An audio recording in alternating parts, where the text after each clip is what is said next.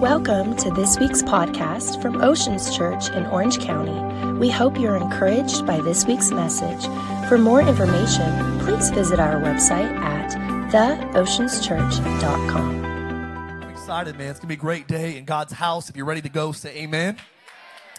I know some of you aren't used to vocal churches. You're used to churches that are sterile, but um, I would just tell you, look, if you go to a sporting event with, with quiet fans, you get suspicious.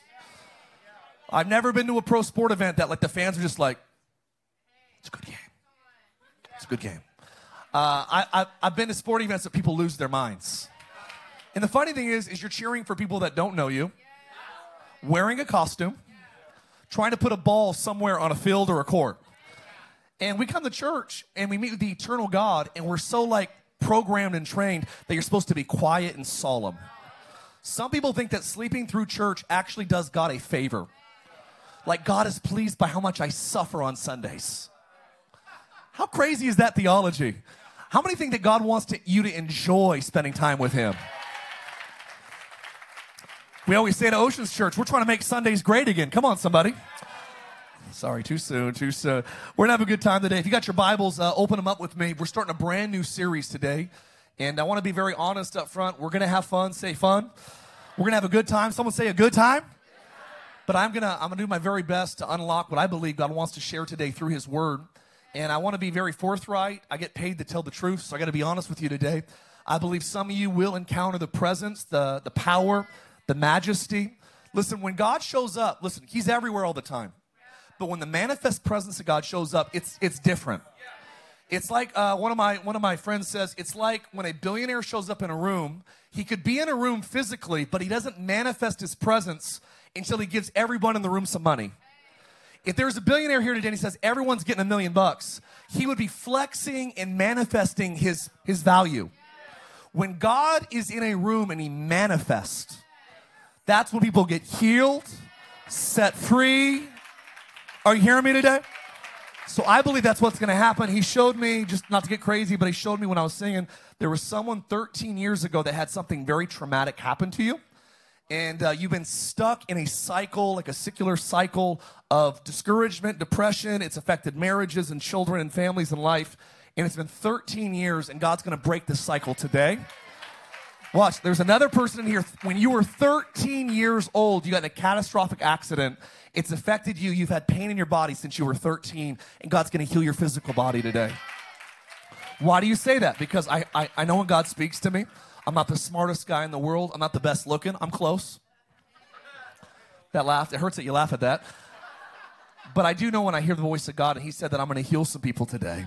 How many believe that God is a good God? Yeah, yeah.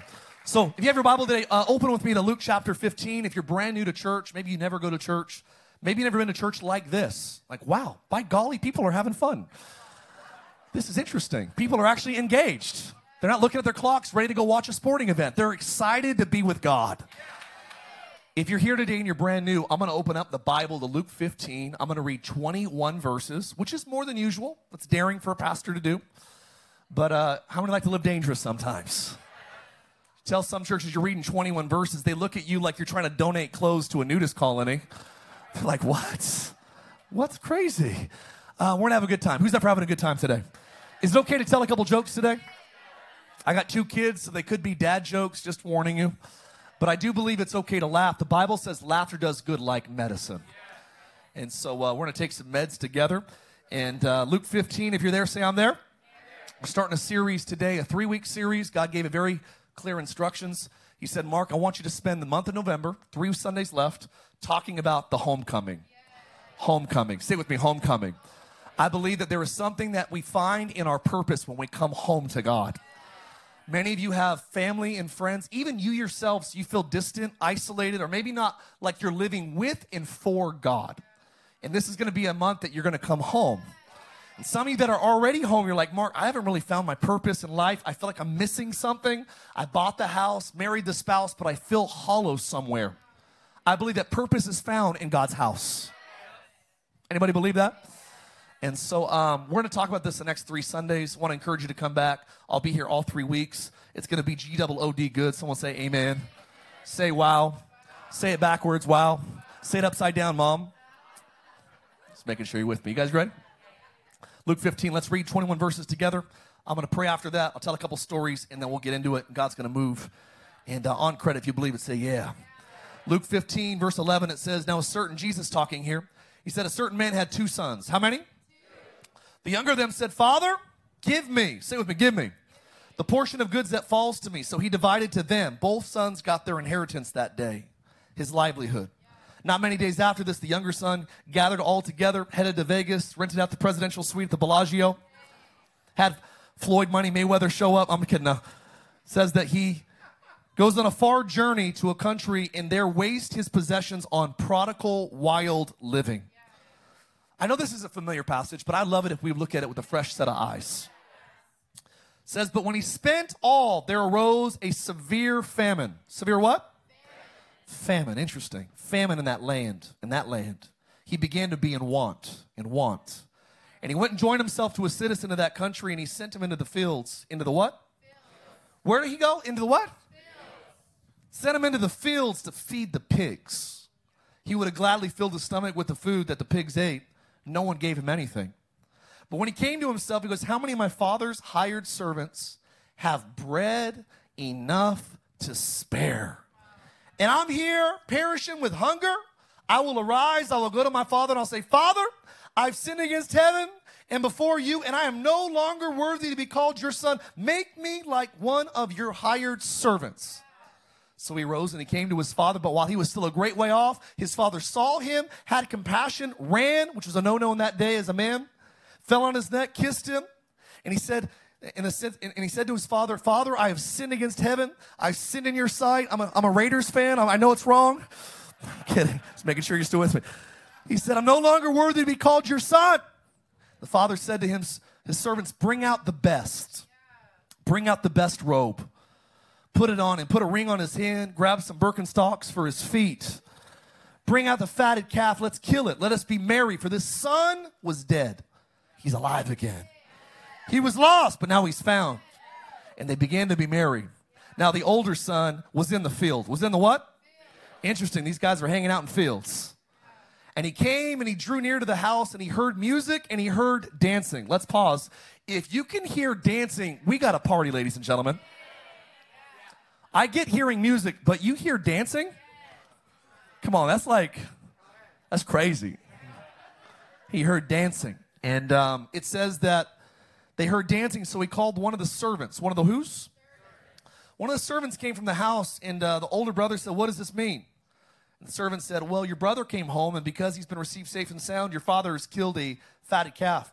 He was angry, would not go in. Therefore, the father had to come out to him, plead with him. So he answered and said to his father, This is when you know you're a little bit emo, when you start to sentence with low. Can we agree on that? Low. I've been with you all these many years. I've never transgressed your commandment at any time. I've been perfect. I walk on water. Jesus is my name. He's just like exaggerating right here. Been with you all these years, never transgressed your commandment at any time, and you never gave me a barbecue goat, never made my friends merry. But as soon as this son of yours, sounds like some of your spouses, when your spouse gives your gives you credit when your kids are acting bad. Mark, your daughters. Come on now. Why are they aren't why aren't they my kids when they're good?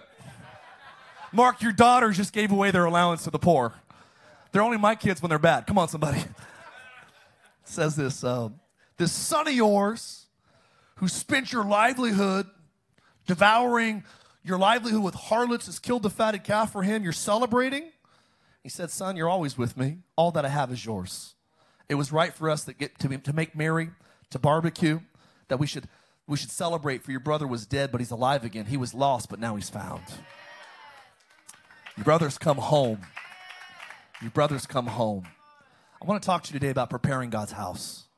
Kind of stumbled upon this two weeks ago at our wave night. God gave me this download while we were singing. And uh, I felt like the Lord, I shared it that night, just like a 10 minute version of this. And our whole staff was like, Mark, that wasn't a message for Wave Night. That was a message for the Big C Church. So I preached it in Dallas last week. And uh, I just feel like it's a message that I'm supposed to take around the world one day. I believe it's a prophetic message of where we're at as a church in society. And so I want to talk to you today about preparing God's house. Are you ready to go? Let's pray real quick. Lord, we love you. We honor you. We bless you. Fill this tent, Lord. Fill these tents and on our online presence with your sweet presence and your sweet power. We love you so much, Holy Spirit. Have your way today. Pray blessing over the Lakers in Jesus' name. God's people said amen.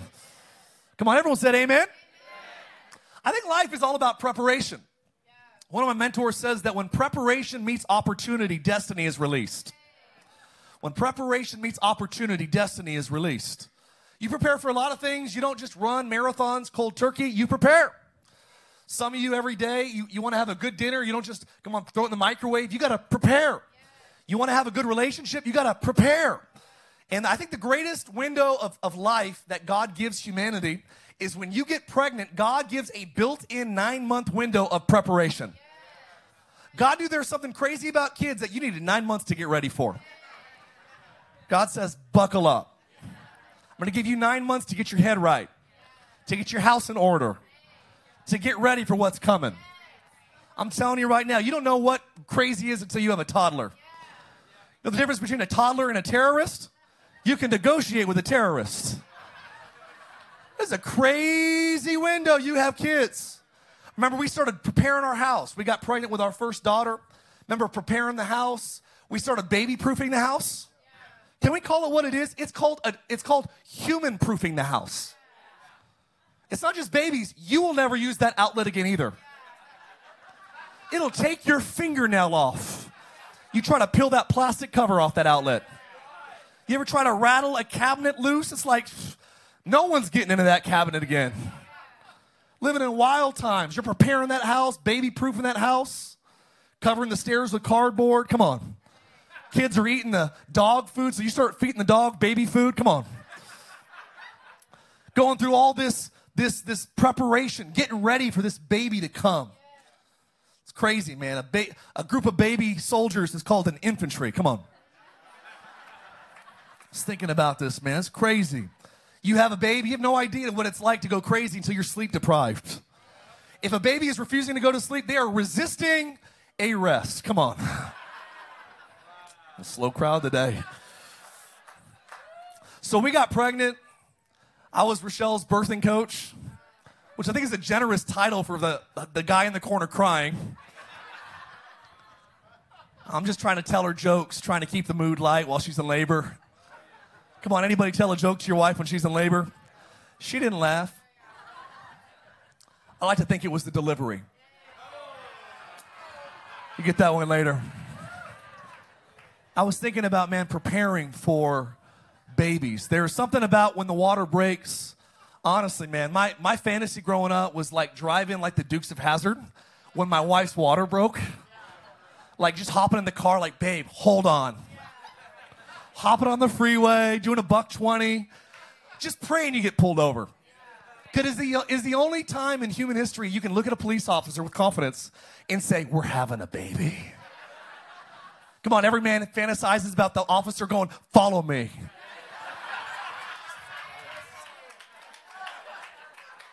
So pumped about this. And we had to induce with both of our kids, and so I didn't experience that either time. And so, um, it's crazy though that uh, you have you have kids, you prepare for children, and when your wife's water breaks, you go into uh, you go into uh, obviously what is, what is, it called? It's called uh, labor pains. There it is. I knew I felt that. labor pains.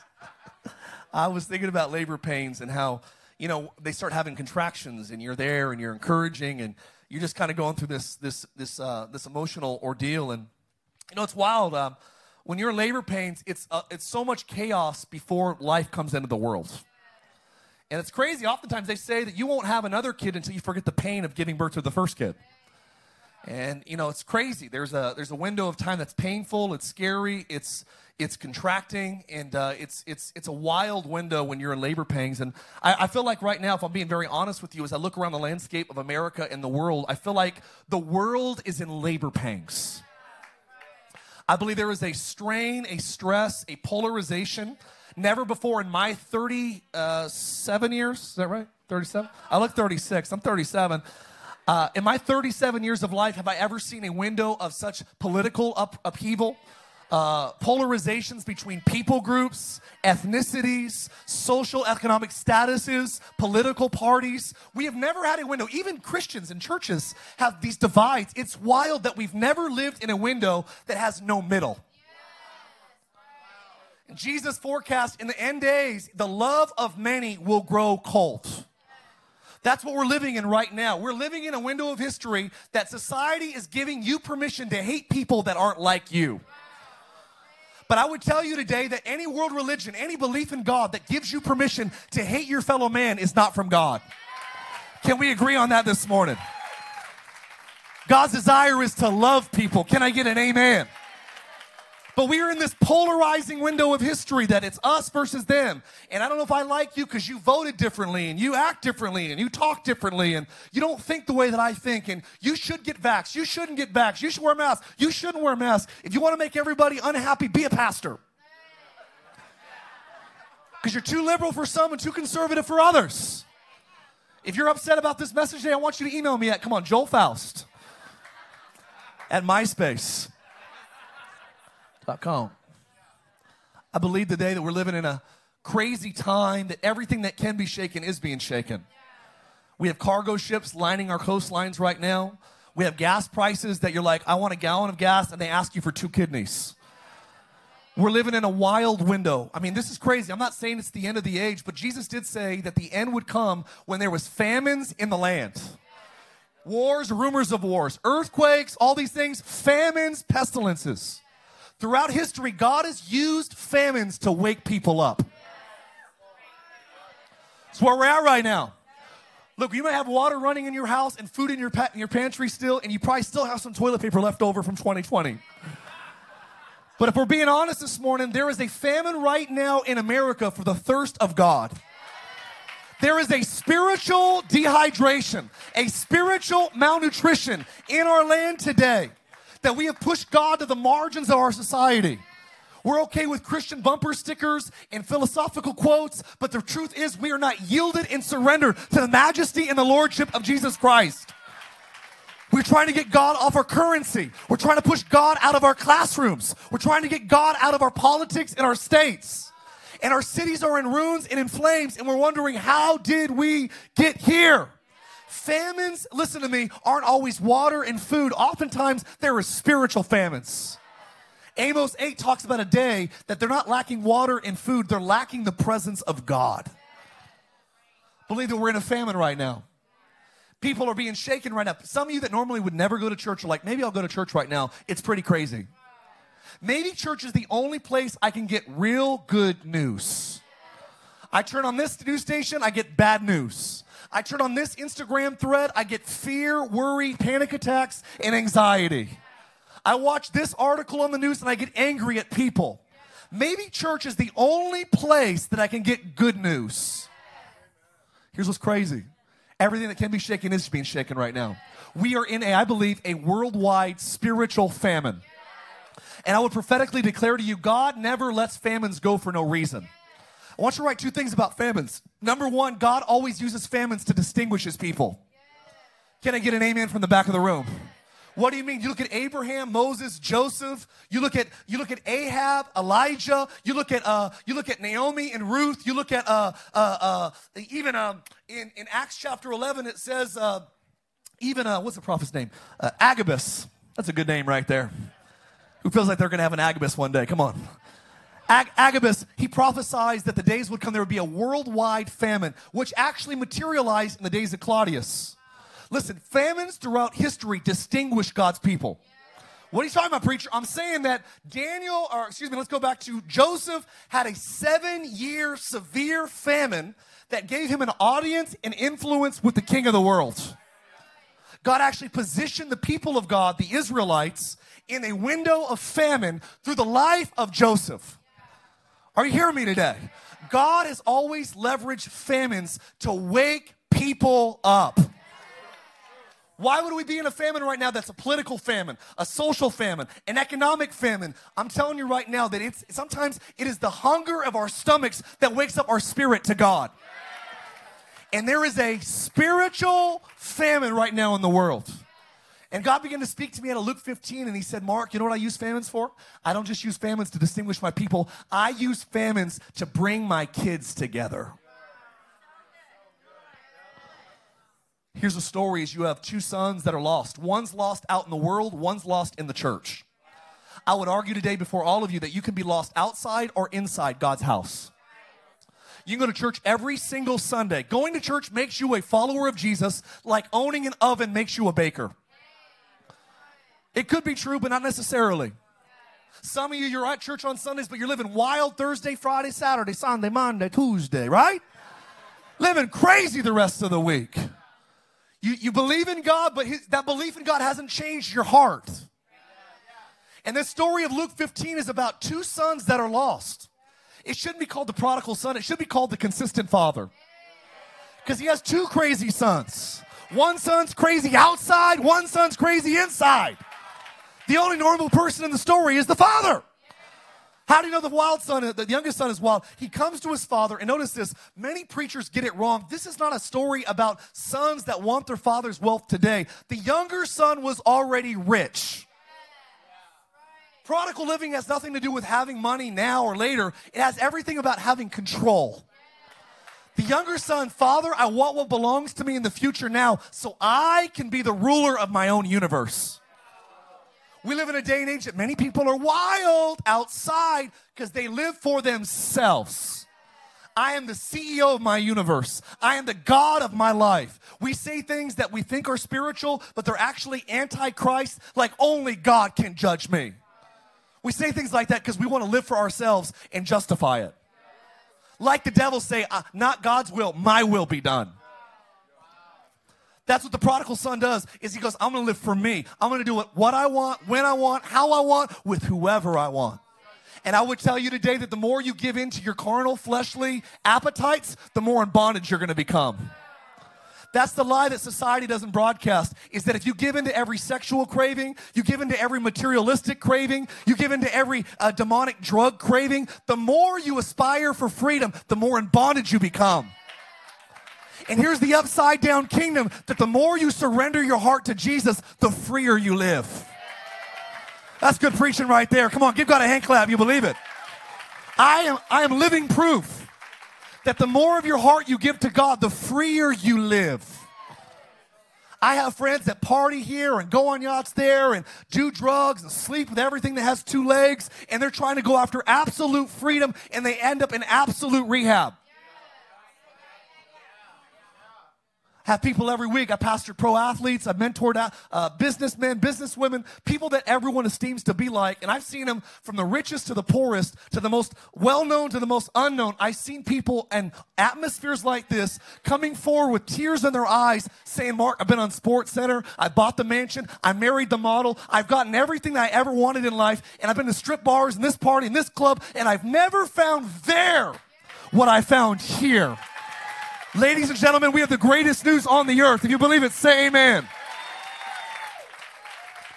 And we're living in a world that's dying because in famines we're running away from God, not to God. We're spending time in the famine, in the field. I want you to know today there is no sustenance in the field. There is no fulfillment in the field. I feel something in here today.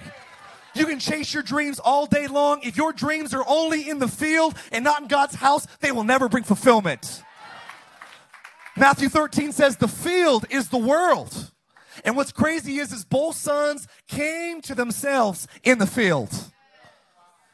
Matthew 13 goes on to say that actually that the kingdom of heaven is like treasure hidden in a You know what God's kingdom is? It's a treasure hidden in the world that when you find that field, you go sell everything that you have and you buy that field. These two sons are in, are you hearing me today? They are in fields, but it was a famine that woke them up. The older son never would have woke up if the younger son wouldn't have come home. And the younger son never would have came home if a famine didn't get severe. It was the severity of the famine that woke up the sons. And I believe, I'm not saying, I'm not prophesying it's going to get worse, but I'm saying, regardless if it does or it doesn't, I believe that God wants to leverage the famine to build his family. I repeat, God wants to leverage, he doesn't cause them, but he'll use them. And I believe if we do this thing right, we will go through this weird, awkward window of history and look back and say, God leveraged the fear of that day, the anxiety of that time, the division of that population to actually force people to run back to his house. Yeah, I believe that today.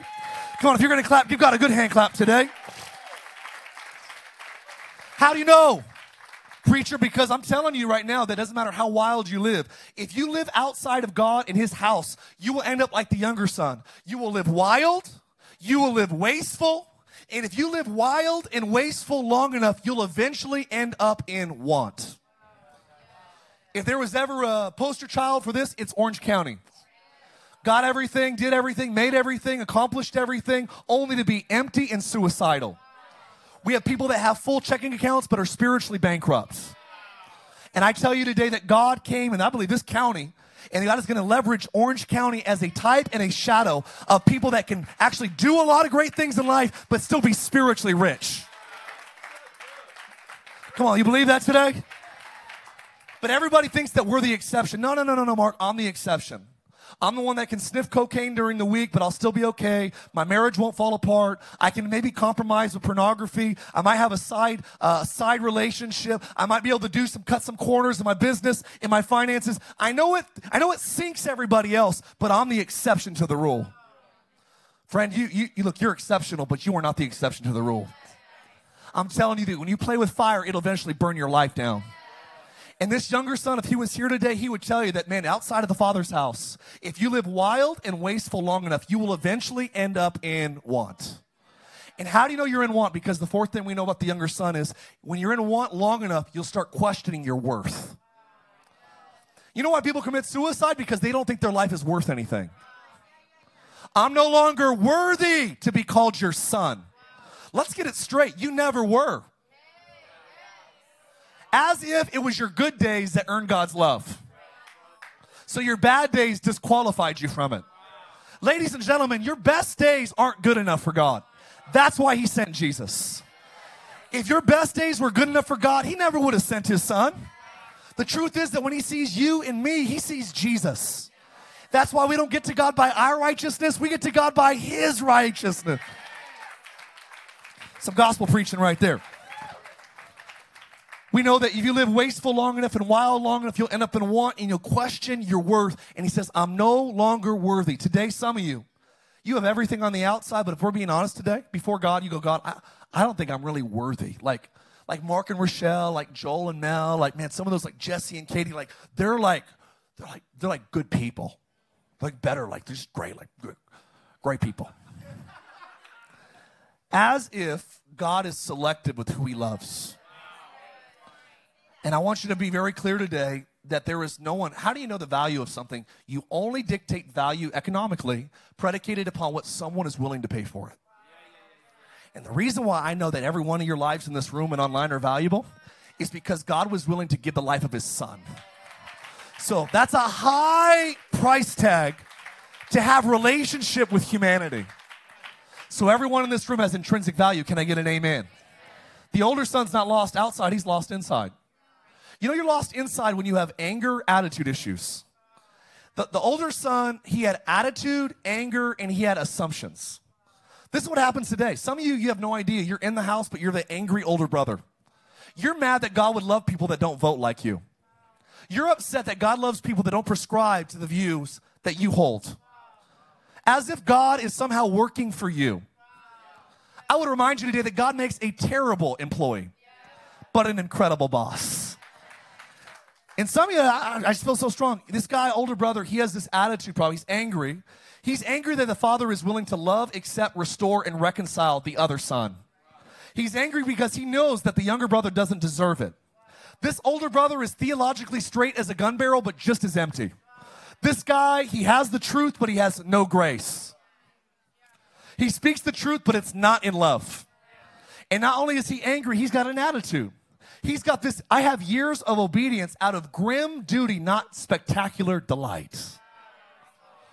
Well, I go to church every week and I read my Bible and I tithe and I'm just a better person than everybody else. Come on, save yourself righteousness. I want you to know today that you can be lost inside the church just as easily as you can on the outside. He starts making assumptions. He assumes the worst. That's what religious people do. They assume the worst. They go, "Oh man, that's not my brother. This is your son. He he wasted his life. He come on. He remember how he he he wasted everything on harlots. He didn't know that. He assumed that. That's what religiosity does. It assumes the worst. But I would remind you today, Oceans Church, in this climate we're living in, God leverages famines to wake up his family. I believe that God is using this famine right now in the world to bring his kids together. I believe he's going to do it because he's going to start calling sons that are in the field feeding pigs and sons that are in the fields feeling self righteous. He's going to bring both sons home. If you believe it, come on, shout amen. How do you know? Because the Father is loving. We know that God's will is that all of his sons come to know the truth. It says that he wills all men to be saved and come to the knowledge of the truth. 1 Timothy 2 4. It says that he waited. It says that Isaiah 30 18 says, Therefore the Lord longs to be gracious to you, and therefore he waits on high to have compassion on you. For the Lord is God, the God of justice. How blessed are those who long for him. God is waiting. God is watching. God is welcoming. Do you believe it today? And when God welcomes sons that are wandering home, guess what he does? He restores and he reconciles. I, be, I feel like prophetically, some of you in this room that have maybe broken co- communication with moms, dads, sisters, brothers, and sons and daughters, this will be a week of, of, of divine restoration. Some of you, it's been a year, two years, 10 years since you spoke to that family member, and God is going to open up a sovereign door this week, soften your heart and their heart and you will see there is a father in heaven that can reconcile his kids. You see, there was famines in this time, and God always distinguishes his people, and God always brings his family together in times of famine. Do you believe that? You see, we live in a day and age that today, many people don't get come back to the Father. They don't come home. They don't have a homecoming because they're so lawless, they think that they're too far gone. Or they're too legalistic to realize they're in deception was talking to the the other day. He's like, man, I'm a devout Catholic.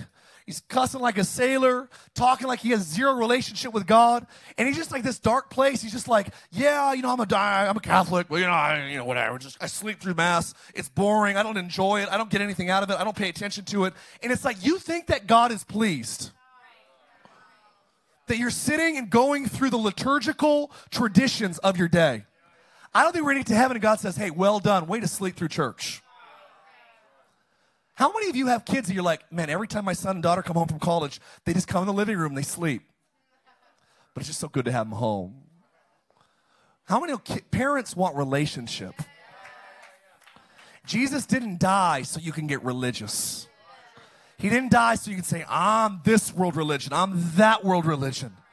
Problem is, we bought this lie that Jesus is like every other religious leader. He's not like every religious leader.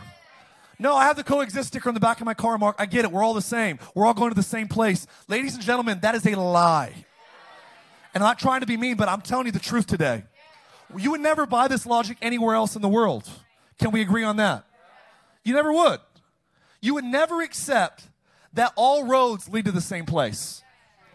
But some people say, Mark, no, Christianity being the only way, that's too narrow.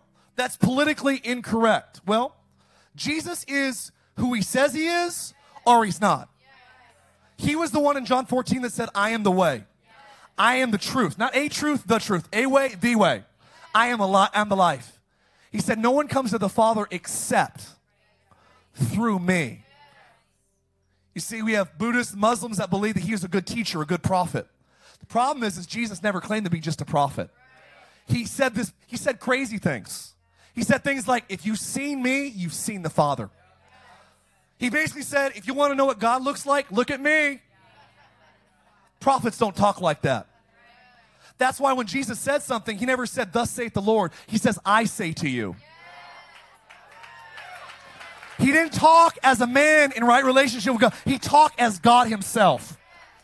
And many people have bought into this universalism in America that we have this, this eclectic melting pot of world religions and people are wondering why they're spiritually schizophrenic and they're spiritually bipolar because they go to church and raise their hands on this day and they read this book of Quran and they pray to Allah and they honor Buddha and they wonder, why am I this spiritual mutt?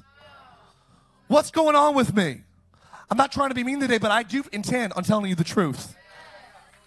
I'm respectful. Look, I accept one another 100% civil, yes, respectful, yes, kind 100%, but I will make no make no mistake about it that we have to speak the truth in love. World religions all dictate save yourself. Jesus doesn't do that. He says, "No, no, no, no, it's done." All world religions are spelled two letters, D O, do. Do this, do that, do this, check that box, do this, do this, do this, do this, do this. And if you do this, God will do that. Christianity comes on the scene and doesn't say, no, it's not due, it's done. On the cross, he didn't say, it started. He says, it is finished. Jesus doesn't come as a road, he comes as the road. But we believe these crazy, spiritual, wacky people that go, no, no, no, Mark, all churches look the same. They're all pretty much, we're all going to the same heaven, the same nirvana. The problem is, you would never tolerate this logic in any other area of life. You would never believe someone that said all roads lead to Las Vegas. All ships are going to London. All trains are heading to Jersey. All planes are going to Sydney. Look, listen to me. All cabs look the same, but just because they look the same doesn't mean they're going to the same place. Different directions determine different destinations. What do you mean? World religions are different, they lead to different destinations. For instance, Judaism denies the New Testament, sees salvation as a judgment day decision based upon your morality. The Messiah, they say, will come one day and bring peace to Israel. Hindus anticipate multiple reincarnations in the soul's journey through the cosmos. They believe in many gods, all of them are impersonal. Buddhism grades your life according to the Four Noble Truths and the Eightfold Noble Path. Heaven is nirvana and it's yours after multiple reincarnations. Muslims earn their way to Allah by performing the duties of the five pillars of faith. They say that Jesus was not crucified, deny the Trinity, and they raise Muhammad higher than any other prophet. By contrast, Jesus comes, blazes a standalone trail, void of self salvation. He clears a one of a path kind of passage, uncluttered by human effort. Christ came not for the weak, not for the strong, but for the weak not for the righteous, but for the sinner. We enter upon confession of our need, not completion of our deeds. He offers a standalone, unique invitation in which He works, we trust. He dies, we live. He invites, we believe. He is not like any other person. I am the way, I am the truth, I am the life. You accept all of it or none of it. And if you want to be spiritually confused the rest of your life, believe that Jesus is a good God but not the God. Orange County is full of psychics, mediums, soothsayers, spiritists, crystals, new age gurus. People are cool, man. They, they're cool sleeping with anybody spiritually. But I want you to know there is a God in heaven that is jealous to know you. And there is a way, there is a truth, there is a king that's above all kings. There is a Lord that's above all lords. And there is only one kingdom that has an everlasting power. Can I get an amen up in this place today? I know I'm bold today, but I believe we have too many churches that are scared of offending people. That's not politically correct. We gotta, we gotta agree with the science. Well, let's agree that the science is wrong sometimes. When science says that boys can be girls and girls can be boys, maybe science doesn't have it all right. We live in a day and age that's so cluttered by opinions, and we're so scared of offending anybody. Where is the church that is fearless? Where is the church that declares there is a God who redeems, there is a God that saves. There is a God that delivers. There is a God that is rich in mercy. That while we were yet sinners, Christ died. If you believe it, give him a good hand clap and a shout today. I feel it in my bones, seated, that God is looking for people that say, God, if you are it, I'm going all in. Would you allow the famine that we're in to bring you home? homecoming.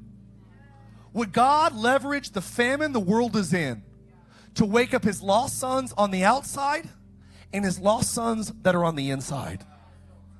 I believe that here's three things I want you to leave with today that it is the love of the Father that captures both sons. It is the love of the Father that captures both sons. And here's what I know today is no one in these tents and no one online is outside of the love of God's reach. You know who we are as Oceans Church? You know who we are in the story? Let me tell you who you are. You're actually uh, in verse. You're actually in verse 26. The older brother called for one of the servants that were in the house. And he asked the servant, What's that noise? And the servant began to plead with the older brother and said, You got to come home. Your brother's back. You've been lost outside. You've been lost inside for too long. Get out of the field. Come home. Come on. Dad's ready for you to come home. I believe it's the hour for believers to bring the sons that are lost outside and inside back into the house. So I'm asking you to ask the Holy Spirit, what do you want me to say? Here's your practical homework today. I want you, if you have a physical Bible right now or a cell phone, either way, I want you to get it open and I want you to write down five names that you're believing that God can get a hold of this year. I want you to write, I don't care how far away from God they are, I don't care if they're lost outside or inside, five names they might be in the New Age, might be into, man, crazy paganism. They might be atheist, agnostic, or they might just be some sterile Christian that hasn't had an encounter with God since 1941. Let's believe that God can reach outside and inside lost kids. I want you to write down five names. You know what that list is called? I'm calling it the God Go Get Them list. Can we call it that? God Go Get Them. God, go get this son, get this daughter. God, go get them. Second thing I want you to write down if we're going to prepare the house is we got to believe that God's love captures both sons. Number two, we got to believe that the Father's presence is what they both needed all along. You know why both sons wandered in the field? Because neither one realized that everything they could ever want is in the Father's house. And I'll tell you what, you know what makes the house of God special? It's not the house, the tents, the buildings, it's the presence of our Father. You know why the younger son left? He didn't value the Father's presence. You know why the older son was self righteous? He didn't value the father's presence. What makes Oceans Church unique? Let me tell you what it is. We value his presence. We have brilliant Bible teachers, scholars. We have people that are brilliant, articulate, but they don't value the presence of the Holy Spirit. And I'm telling you today that we'll be a church that values the Word, but we also value the Spirit. A church that's not ritualistic, but we're not legalistic. Where are those churches that aren't lawless, but they're not legalistic? That have spirit, but they have power, have wisdom, they have structures. Where are those churches? God is looking for a church that honors his presence. I wrote this down. Would we be a son and daughter that values his presence every day? Listen, if the only time you connect with God is 90, 90 minutes on Sunday, that, there's a reason why you're in a spiritually low place. God is burning to have his presence drive your life. Well, Mark, I'm a businessman. I'm not a preacher. Guess what? I believe the greatest ideas to hit the earth are going to come through business women and businessmen that are in touch with heaven. Listen, if Elon Musk could build what he's built without God, what could God's sons and daughters do with God? I believe the greatest entrepreneurs, the greatest strategists, innovators, inventors of our day should come out of God's house. And I'm persuaded that if we're going to prepare the house, we have to believe, watch this, verse number three, that the Father's house has no famine. You know what's crazy? The famine woke up the son. And when he woke up, he realized one powerful truth there is no famine in my Father's house. Everywhere else right now is on fire. Guess what? There is a place. In Moses' day, it was called Goshen. When the, when the Nile was blood red, and there was frogs in the land and locusts in the land and it was hailing in the land, guess what? Goshen was blue skies. There might be a famine in the world right now, but I believe there is a blessing in God's house. And that younger son knew if I can just get back to my father's house, there's plenty of bread to spare. My father's housekeepers eat better than people in the world that are blessed. The poorest in the kingdom are wealthier than the richest in the world. And I believe in Jesus' name that God is waking his church up to believe that his presence, his house, there is no famine in it. But I stand here boldly today to tell you that your dreams, they're activated in the house. Innovative ideas, they activate in the house. We have businessmen and women right now, literally on Tuesdays and Thursdays, giving their entire staffs a hour and 15 minute break to drive to San Juan Capistrano to go to our hour and 15 minute prayer and worship meeting to get ideas for their business. God's house is where the dreams of our lives come online. Some of you are going to start getting heavenly downloads Acts 2 says that when the Spirit of God comes in the land, He says, Your, your young men will dream dreams, your old men will have visions. You'll begin to prophesy, you'll begin to see the future. Where are the churches that are full of God dreamers? I believe that you can tell the quality of your soul and your spirit by your ability to dream. When you stop dreaming with God, you start dying. Dreams are attached to hope. Hope is the oxygen of the human soul. When you run out of hope, you run out of dreams. I feel something in here today. What did the famine do? It woke his sons up, brought his family together. At the end of the story, it's likely to believe that both sons ended up with the father in the house. It was a homecoming. There was dancing. It could have been a homecoming dance. Tough crowd. Stand your feet. Feel his presence. You're 13 years old. You had a major, major accident. It's altered your body physically in some way. Numbness, extremities. God's healing you right now. There's someone even here. You have like a, a really serious issue with your thyroid. It's actually affected your health, uh, not just beyond just your your blood blood pressure and sugars. It's like it's it's really affected you in a, in a really negative way. Today, God is healing a thyroid condition. I, I hear the Holy Spirit even just even now just telling me there's someone in here you have a, a very very serious autoimmune disease. It's affecting your digestive tract, your digestive system. Um, I just thank you right now, Holy Spirit, you would heal. You would heal. Yeah. I believe there's an Elizabeth in this room that you've been wanting to have kids for a long, long time. All your friends have had kids. Some of their kids have had kids, and you feel like you missed the wagon. I believe the Lord would say, about this time next year, you'll be holding a baby in your arms. It'll be a miracle baby in your old age. Yeah. Thank you, Holy Spirit. There's someone in here, you have some sort of like cartilage buildup in your ears. Never prayed this before, but I see it. It's created like all this weird stress with your skin, and there's pressure in your head. It's affected migraines and headaches. It's like a buildup of some unusual cartilage in your ears, and God right now is healing your ears. There's someone that has a blown out eardrum, some sort of damage in your eardrum, and God is opening it up right now. Be open in Jesus' name. There's someone with paralysis in your extremities. Your, your fingers go numb, your toes go numb. Skiing accident, uh, yeah, snow accident, a sledding accident. It's like four, four years ago, one was six years ago. And God is healing right now your spine. Jesus' name. Does anybody believe in a God that heals? I'm not a psychic. What are you doing? I'm listening to the voice of my Father. That's weird. No, it's not. It's weird to be a Christian and not hear his voice. Jesus said, My sheep know my. Done this all the time, and I hear God's voice. There's someone you've been cutting, you've been cutting, you've been cutting, and God says today the cutting stops.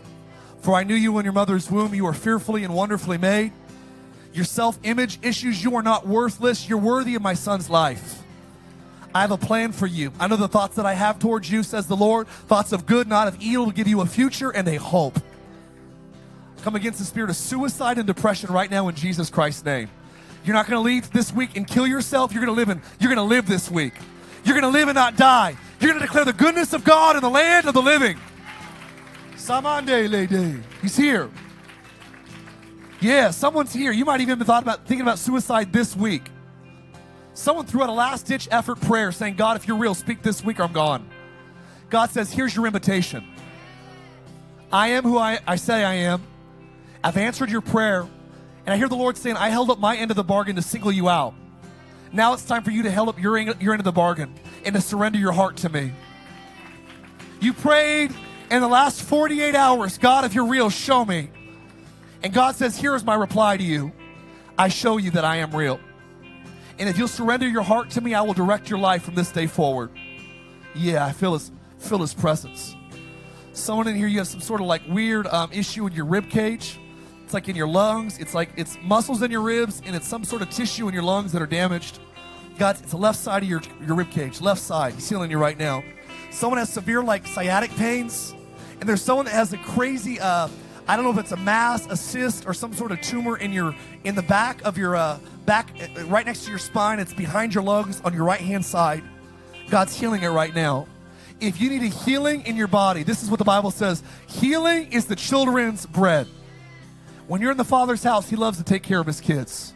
If you need a physical healing today, I want you to lift your hands. This church is growing at a rapid rate because people are getting healed every single week. It's not good preaching, not, it's not good music. It is the presence of a good father, power of a good father that's healing. It's drawing people in. Raise your hands. You need healing today in this room, all over this room. Someone has an STD, God's going to heal you today. Stage two cancer, He's going to heal you today. Stage four cancer, God's not scared of. He's going to heal you today. Is there any faith in God's house today? Raise your hands towards heaven and you need a miracle. We're almost done. He's almost He's going to heal right now. If someone's hands up next to you right now, raise it real high if you need healing. We're going to pray. We're almost out of here. We'll be out of here in three minutes. Raise your hand on someone. Stretch forth your hands towards someone that has their, their hand raised. Oceans, we don't beg, we believe. I repeat, we don't beg, we believe. Come on, with some faith, I want you to declare this today. Say, in Jesus Christ's name. Say it like you mean it. In Jesus' name, I ask you to heal from the top of their heads to the soles of their feet.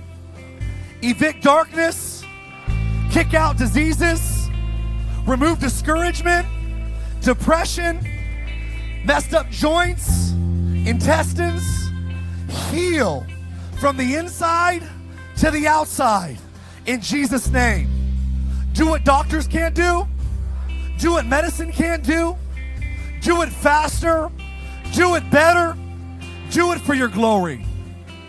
Let doctors, let doctors, uh, say like this, let doctors reveal a clinical miracle in Jesus' name. He's doing it right now. He's doing it right now. If you believe God still heals, come on, give him one hand clap and a shout. Almost done. Almost done. I'm sorry, I feel his presence. You're here today. I want to be very bold today. I feel like this is going to be a big day for people. You've always had a heart that's open to God, but you've never wanted to surrender that He was the only one true God. And I believe in Orange County, where we're open to everything and anything, this is the day that God says, No, I want all of your heart. Listen, if Jesus Christ is real, He's worthy of your full surrender. Here's what I know the only one that can ask you for everything is the one that gave you everything. And Jesus is the only human that's ever lived that died for you. Didn't die as uh, didn't just die for you, he died as you on the cross. And he can ask humanity for everything because he's the only one that gave everything for humanity. So today, as we close, some of you, I feel it today. There's a gravitational pull right now. There's a battle going on on the inside going, I don't know if I'm going to respond. I kind of like my lifestyle. I like being the Lord of my life. And listen, younger son, it's time to come home. Older son, you're religious, but you've never had a personal, dynamic, vibrant relationship with Jesus. It's time to come home. He's not a way, he's the way. And I feel like this is going to be a great day of souls being saved. If you're ready to invite God all the way in, rededicate your life today, or for the first time, surrender your heart fully to Jesus. Eyes closed, heads bowed. I'm not going to embarrass you. I'm out of time, but I ask in Jesus' name, everyone that needs to respond today with eyes closed, to raise your hand boldly on the count of three. I'm not going to have you come forward. I'm not going to embarrass you. I'm just going to pray for you as you raise your hands in your seats. I want you to raise it high like you're proud to receive God into your life. On the count of three, Lord, today I give you my heart. One, Lord, today I rededicate my life to you. Two, God, I'm coming home to the Father's house. Real high, hands are already going up all over the tents. Three, real high, that's me. That's me, real high. Raise it real high, real high, real high, real high, real high, real high. One, two, three, four, five, six, seven, eight, nine, ten. Real high, real high. Eleven, real high. Eyes closed. Twelve. Yeah, yeah, yeah, yeah, yeah, yeah. Twelve, twelve. Any more? Any more? Any more? Thirteen. I see you. Thirteen. Hands on your heart. Seven more people. Seven more people. Hearts beating out of your ribcage. I believe hell would leverage every asset they have to stop you from responding to God in this moment. Because when God comes in, the darkness will begin to leave, the spiritual confusion will begin to lift. Some of you have nightmares, night terrors, you've been visited by evil. And I believe this is the day that you're letting God all the way into your life and giving Him permission to kick out the darkness. You didn't raise your hand, but there is seven more people that God says, Behold, I stand at your door and I knock. If you'll open up, I'll come in. I'm not promising you no problems from this day forward, But I am promising you that if you'll invite him in, he will navigate the rest of your life with you and for you. Seven more hands. Eyes closed. No one's looking. Please, holy moment. I didn't raise my hand, but I was supposed to. There's a battle going on right now for your destiny. I want you to raise your hand. I want you to break free right now. There's seven more. I'm going to count to three one more time. One, your heart's beating out of your rib cage right now. That's God. Two, don't miss this moment. Seven more hands going up right now. Three, real high. That's me. That's me. One, thank you. Real high. Two, thank you. Thank you. Three, thank you. There's three, real high. Keep it up. Keep it up. Keep it up. Keep it up. Three, four. Where you at? Keep it up for me. Keep it up. Four, five, five, six, seven. Seven. There might be nine, but there's at least seven. I don't want to count twice, but I know I counted seven for sure. Might have count two extra people. Can you pray oceans for those 20 people today? Oceans all over these tents. Come on. You can feel it right now. There's a there's always a resistance when people begin to surrender at a high level. And I just pray right now, I break every every dark entity that's trying to hinder the move of God. I come on the behalf of Jesus Christ and I pray in Jesus' name that, Lord, every wall would come down right now. Every heart would fully open up right now. I pray that you would evict darkness, evict diseases, darkness, demons, and even now fill them with your Holy Spirit. Oceans, let's pray with those 20 people all over the tents today. Online, I want you to write heart, H E A R T, if you want to get right with God. Well, there's probably another 10 people online right now that are going to get right with Jesus. Right heart right now. Oceans, let's pray this prayer. Say, Jesus. With those 20 people, say it like you mean it. Jesus, I declare today that I believe you're not a way, you're the, the way. You're not a truth, you're the truth. You're not a life, you're the life. So today I surrender. I yield my heart, my mind, my soul. I make a deal with Jesus. Would you come into my life, fill me with your spirit, and guide me, direct me, heal me, and restore me from this day forward? All that I am belongs to Jesus from this day forward. In the mighty name of Jesus, I pray. God's people said, Would you have a good hand clap today, Oceans Church? Thanks for listening to our podcast. Have a great week.